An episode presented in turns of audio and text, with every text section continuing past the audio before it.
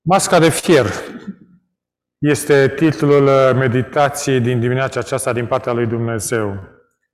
Scritorul Mark Twain a spus, omul este ca luna, are o latură întunecată pe care nu arată nimănui niciodată.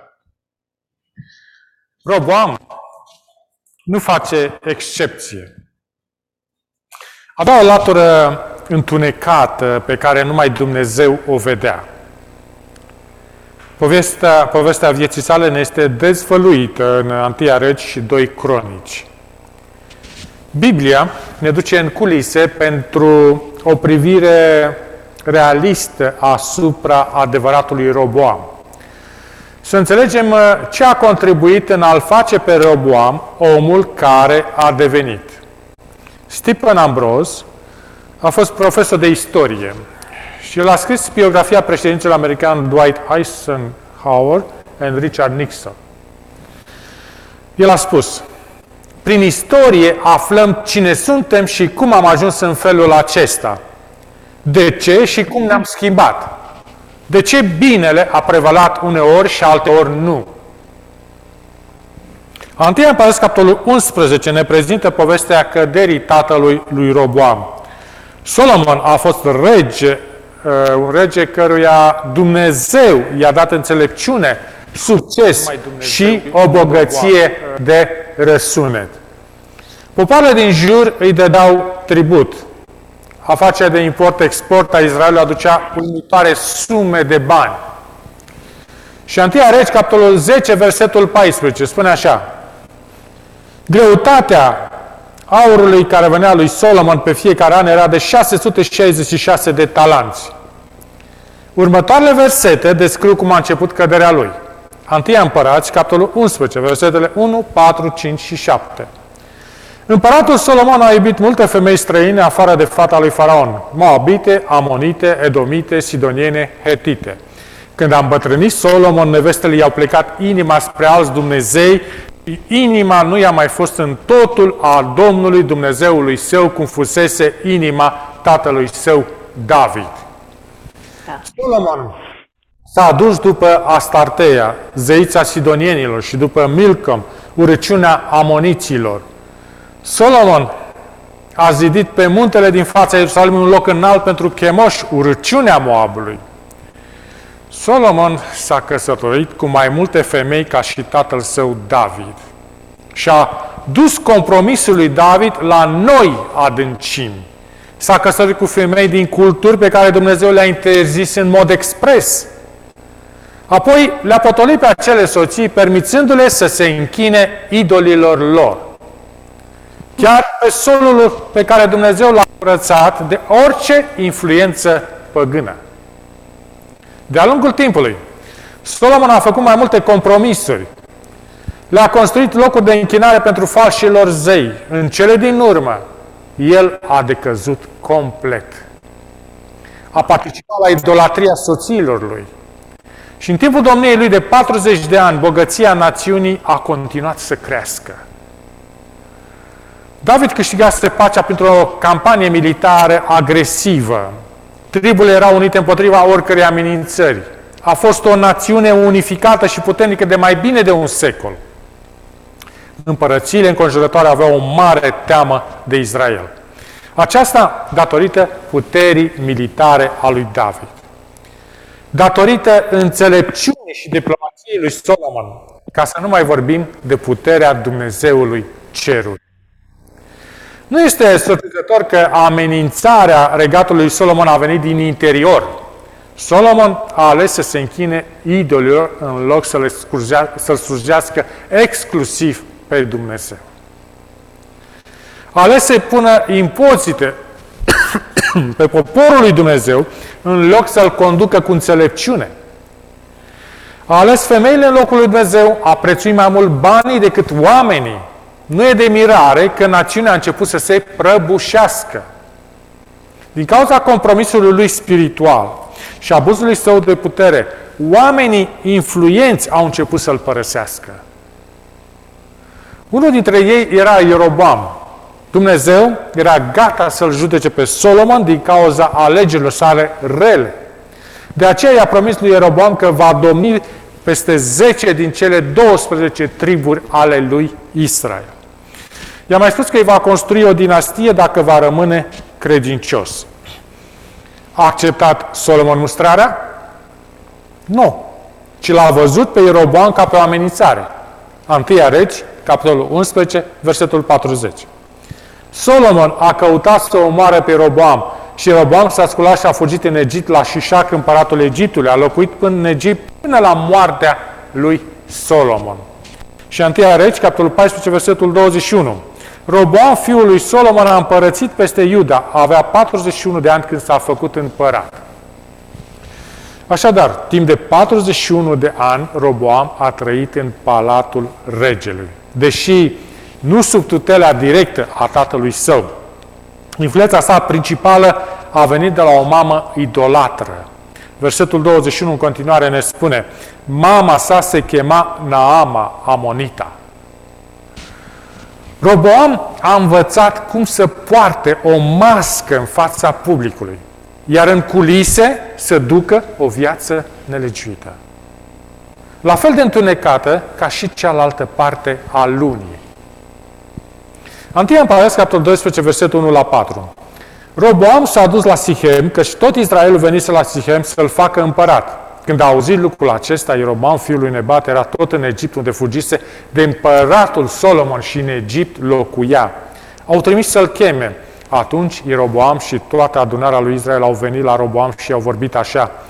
Tatăl tău ne-a îngreuiat jugul. Acum tu ușurează această aspră robie și jugul greu pe care l-a pus peste noi tatăl tău și îți vom sluji.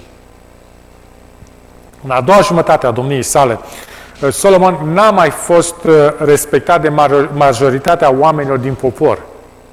Odată cu încoronarea fiului său, ei sperau să găsească uh, ușurare la taxe. Și în 1 Regi, capitolul 12, versetul 5 spune, el le-a zis, duceți-vă și întoarceți-vă la mine peste trei zile. Și poporul a plecat. Roboam a câștigat puțin timp înainte de a răspunde. 1 Regi, 12, versetul 6 și 7. Împăratul Roboam s-a sfătuit cu bătrânii care fusese pe lângă tatăl său, Solomon, în timpul vieții lui și a zis, ce mă sfătui să răspund poporului acestuia? Și iată ce au zis ei, dacă vei îndatora astăzi pe poporul acesta, dacă le faci ceea ce cer și dacă le vei răspunde cu vorbe binevoitoare, îți vor sluji pe vecie.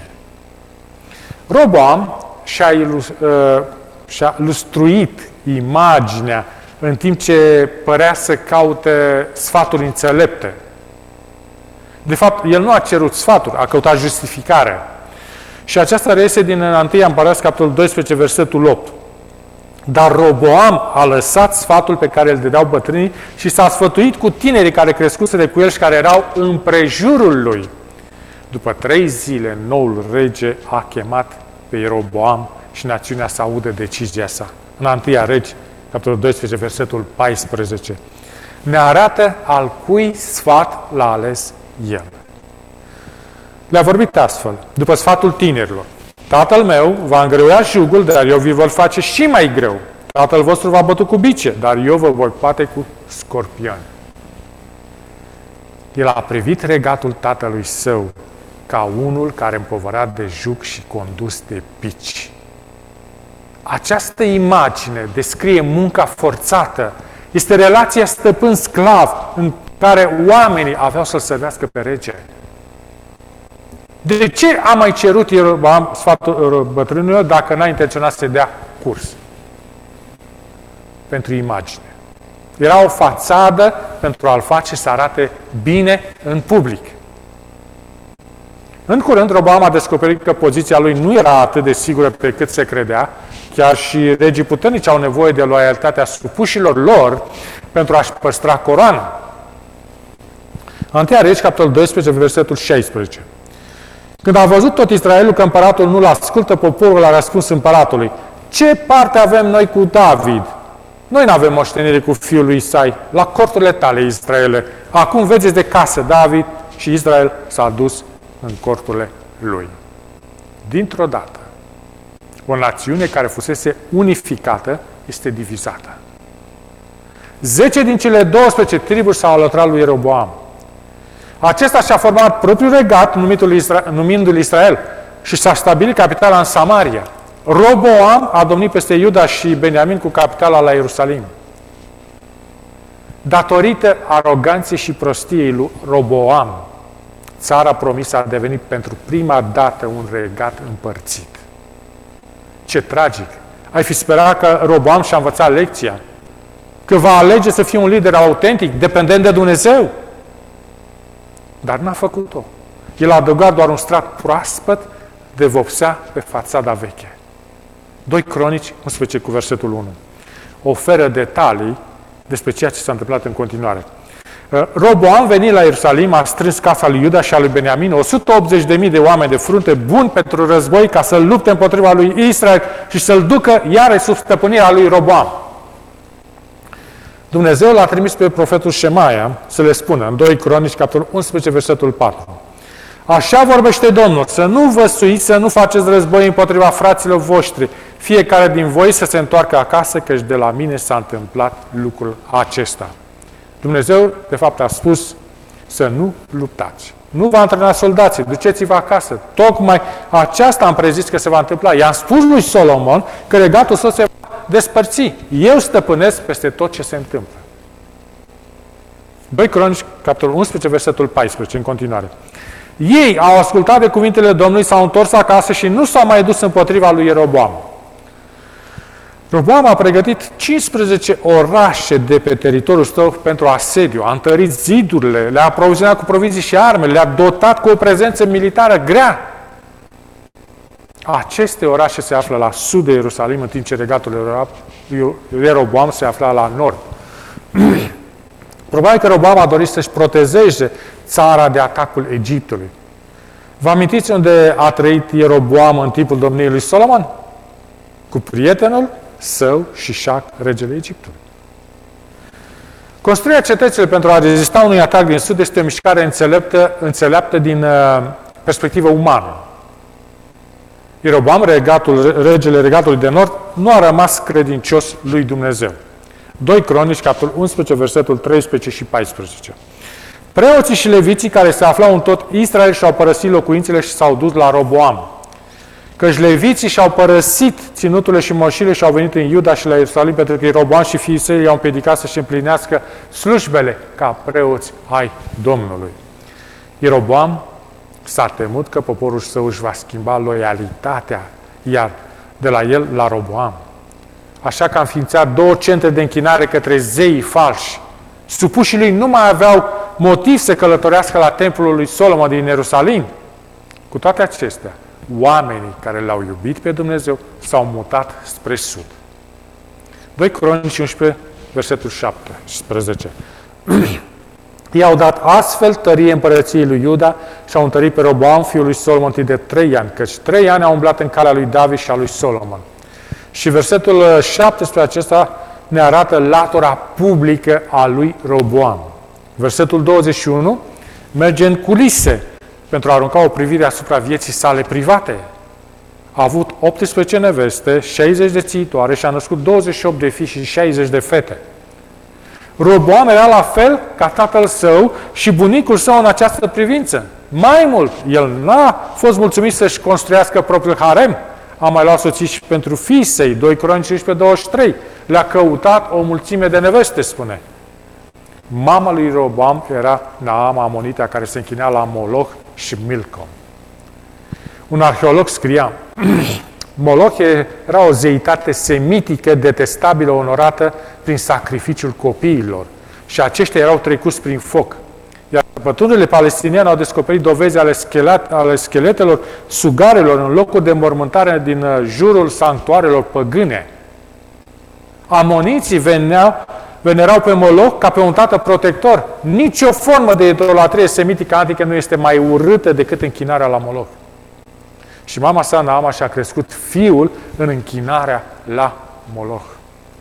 Tatăl său, Solomon, a consimțit practica, construind templul pentru falsul zeu. Așadar, nu este nicio surpriză că fiul Roboam și-a condus regatul în această capcană mortală.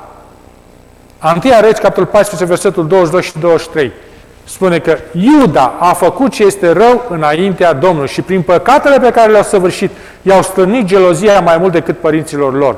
Și au zidit și ei înălțim cu stâlpi închinați idolul și astartei pe orice deal și sub orice copac verde. Au fost chiar și sodomiți în țară. În doar două generații, compromisul lui David degenerase într-o, într-o rebeliune completă. Domnul a înființat dinastia lui David pentru a fi o lumină pentru națiunile din jur. Până la vremea nepotului său, țara făgăduinței era poluată cu aceleași murdării. Antia Regi, capitolul 14, versetul 24.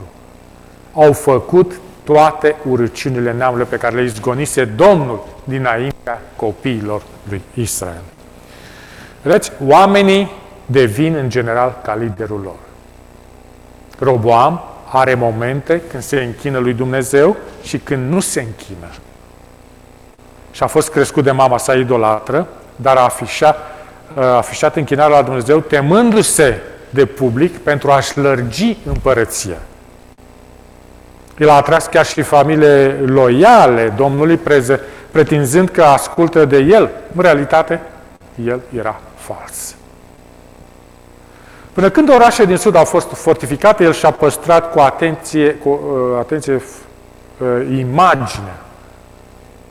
Averea sa era asigurată împotriva invazii. De îndată ce s-a simțit în siguranță, adevăratul Robam a izbucnit.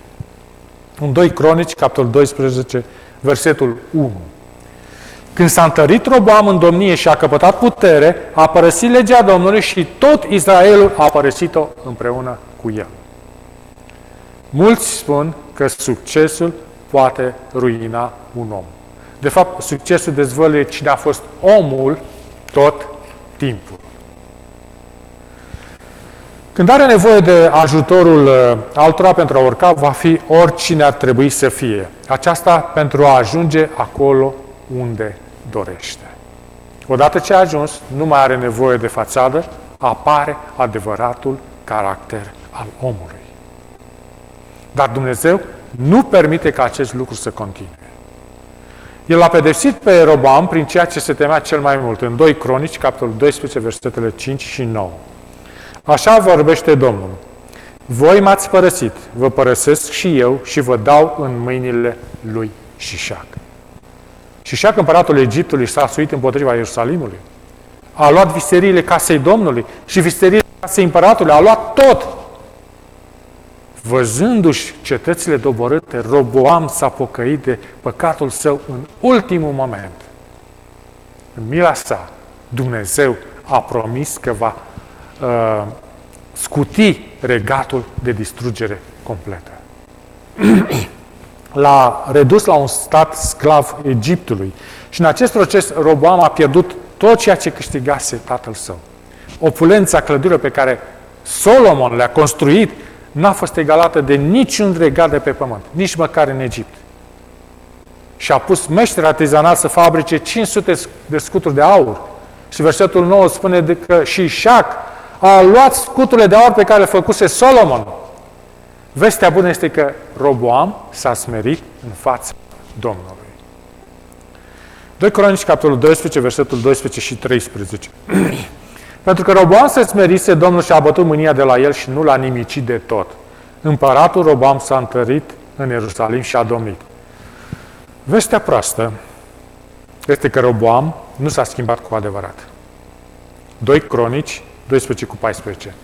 Spune că el a făcut lucruri rele pentru că nu și-a pus inima să caute pe Domnul. A rămas fals până la capăt. Să observăm că ce a făcut după ce a, să observăm ce a făcut după ce egipteanul a plecat cu scuturile de aur ale lui Solomon. În 2 Cronici, capitolul 12, versetele 10 și 11. Împăratul Robam a făcut în, loc, în locul lor niște scuturi de aramă și le-a dat în grijă căpetenii alergătorilor care păzeau intrarea casei împăratului. Ori de câte ori se ducea împăratul la casa Domnului, alergătorii veneau și le purtau înaintea lui Apoi le aduceau iarăși în odaia alergătorilor. Roboam a făcut scuturi de bronz pentru a le înlocui pe cele de aur, dar nu le-a expus. Solomon pusese scuturile de la vedere în casa numită Dura Libanului. După cum ne spune 1 Împărați, capitolul, vers, uh, capitolul 10, versetul 17. În schimb, Roboam folosea scuturile de aramă în ocazii speciale, apoi le ținea sub pază. Nu dorea ca publicul să-și dea seama că nu erau din aur. Aurul în valoare de 2 milioane de dolari în banii de astăzi fusese ridicat de regele Egiptului. Așa că Robam a început să lucreze în culise pentru a oferi un substitut ieftin. O imitație care să pară aur. Un scut de bronz lustruit pentru a străluci ca aurul, dar fără valoare prin comparație. Regele Robam a fost tot timpul preocupat de imagine. Ipocrizia a definit viața lui. Versetul final a relatării din 2 Cronici, capitolul 12, versetul 16. Spune că Roboam a adormit cu părinții săi și a fost îngropat în cetatea lui David și în locul lui a domnit fiul său Abia. Cortina s-a tras peste el. Dacă s-ar trage cortina din culisele vieții tale, ce s-ar vedea? Ce se află în spatele imaginii tale publice? Ești cineva care vorbește limba cerului doar în sabat? Porți o mască religioasă? Ce vede familia ta? Un om evlavios în fața mulțimii, dar care hrănește un păcat acasă? Crezi că cumva că poți gestiona consecințele? Poate că ai fi capabil să împiedici acel păcat să-ți ruineze viața. Dar ai luat în considerare efectul acelui păcat asupra celor apropiați, în special asupra copiilor tăi, este un efect de domino. Compromisul lui David l-a slăbit pe Solomon. La rândul său, păcatul lui Solomon l-a afectat pe Roboam. În cele din urmă, păcatul pe care mama l-a iubit și pe care tata le-a permis, l-a încurcat pe fiul său. L-a învățat să fie fals și nesăbuit. În mod tragic, efectul de domino continuă. Nimeni nu este imun. O viață falsă s-ar putea trăi în casa ta, în casa mea sau în orice casă. Între celebrele enigme ale omenirii este și omul cu masca de fier. Este misteriosul deținut uh, în fortăreața Bastiliei. Deținutul a petrecut 22 de ani în patru închisori diferite. A stat cea mai mare parte la Bastilia. A fost silit să poată în permanență o mască de fier. În caz că scotea masca, avea să fie ucis imediat. Istoricii și cercetătorii au uh, încercat să stabilească identitatea lui. Dar până în ziua de astăzi el a rămas necunoscut. Tot ce se știe despre el sunt afirmațiile gardienilor. Ei spun că era tratat cu tot respectul. Celula sa era un adevărat apartament. În ceea ce privește cheltuiala pentru întreținerea deținutului, acesta se ridica la 600 de mii de franci pe an, adică 144 de franci pe zi. Dacă luăm în considerare numărul anilor de detenție, atunci s-a cheltuit o adevărată avere. Văduva duce de Orleans scria în 1711 soției electorului de Hanovra. Un om a fost închis în Pastilia de mulți ani.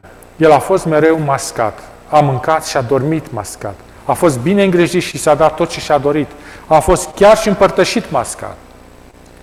Michel de Chamillard, ministrul regelui Soare, a fost întrebat pe patul de moarte cine a fost. El a răspuns, nu pot spune, este secret de stat. Voința regelui Soare Ludovic XIV, care a domnit în 1643-1715, a fost ca nimeni să nu afle vreodată cine este. În ciuda tuturor încercărilor, încă nu se cunoaște cine a fost omul cu masca de fier. Mulți dintre noi purtăm o mască pentru a ascunde adevărata noastră identitate. Fugim de realitate și nu dorim să fim cu noi înșine, nici măcar în momentele de intimitate. Ne obișnuim atât de bine cu propriile măști încât aproape devin naturale. Mâncăm, dormim, chiar și vorbim cu masca pe față, chiar și murim cu ele. Și nimeni încă n-a apucat să vadă adevărata noastră identitate. Cu o singură excepție, Dumnezeu. 1 Corinteni, capitolul 4, versetul 5 spune Domnul va scoate la lumină lucrurile ascunse în întuneric și va descoperi gândurile inimilor. Să acceptăm chemarea divină de a fi autentici, de a da jos masca de fier și Dumnezeu să ne ajute la aceasta. Amin.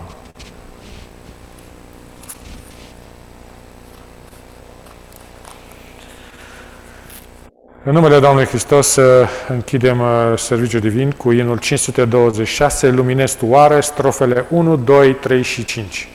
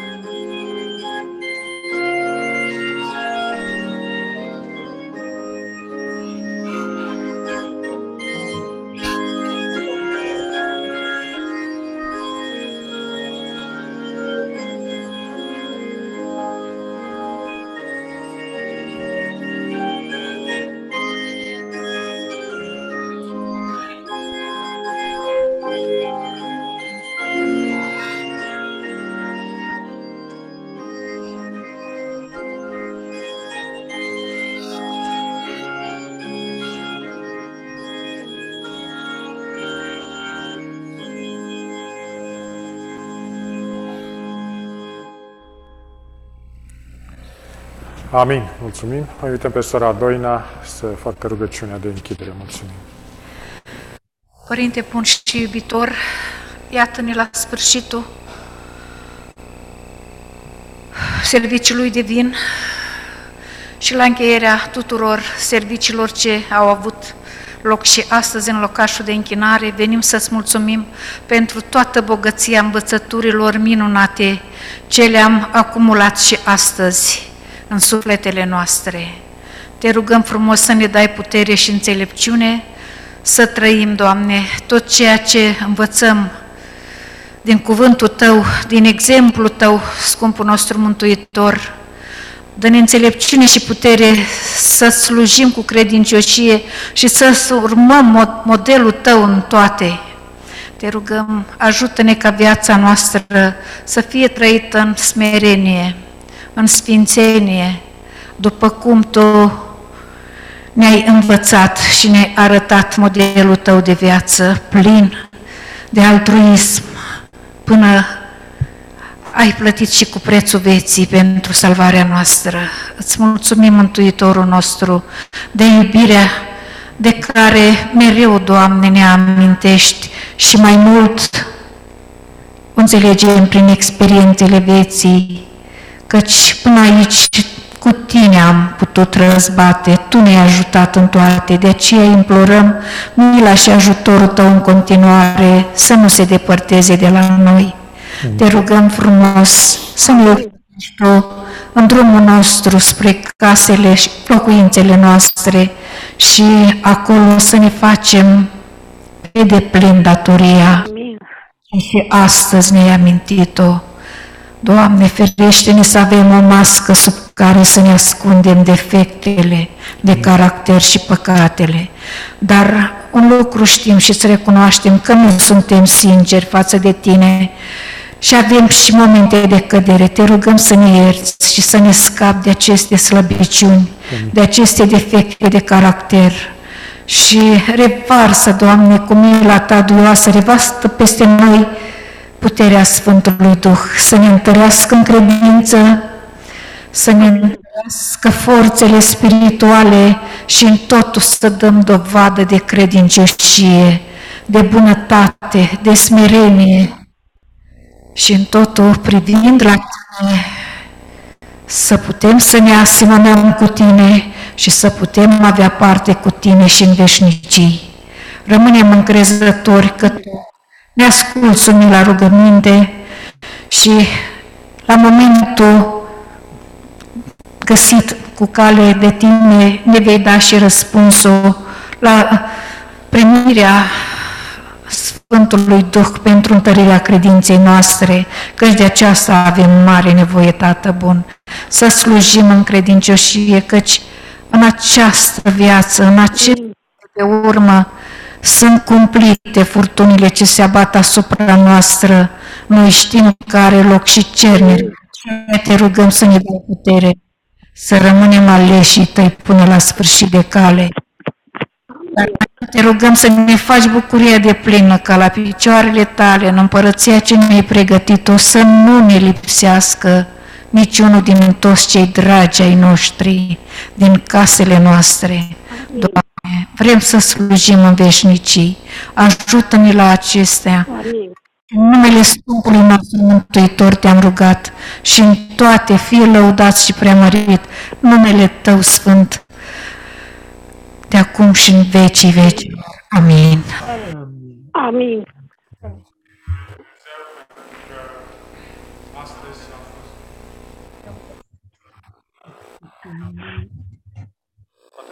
Este baterie.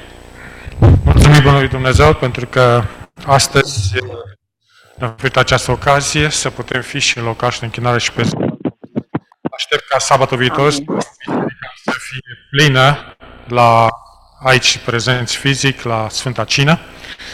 Deja putem veni la biserică, cine care nu poate, vă păstrați drumul pentru cei care nu pot, dar ceilalți care pot, vă ruga să veniți, dacă vrem să facem programe cum a fost înainte. Dacă nu, vom rămâne aceeași biserică moartă spiritual. Amin. Să ne ridicăm și să mergem înainte cu Dumnezeu. Domnul să fie cu noi, vă săptămâna binecuvântată și El să ne însoțească în toate. Amin.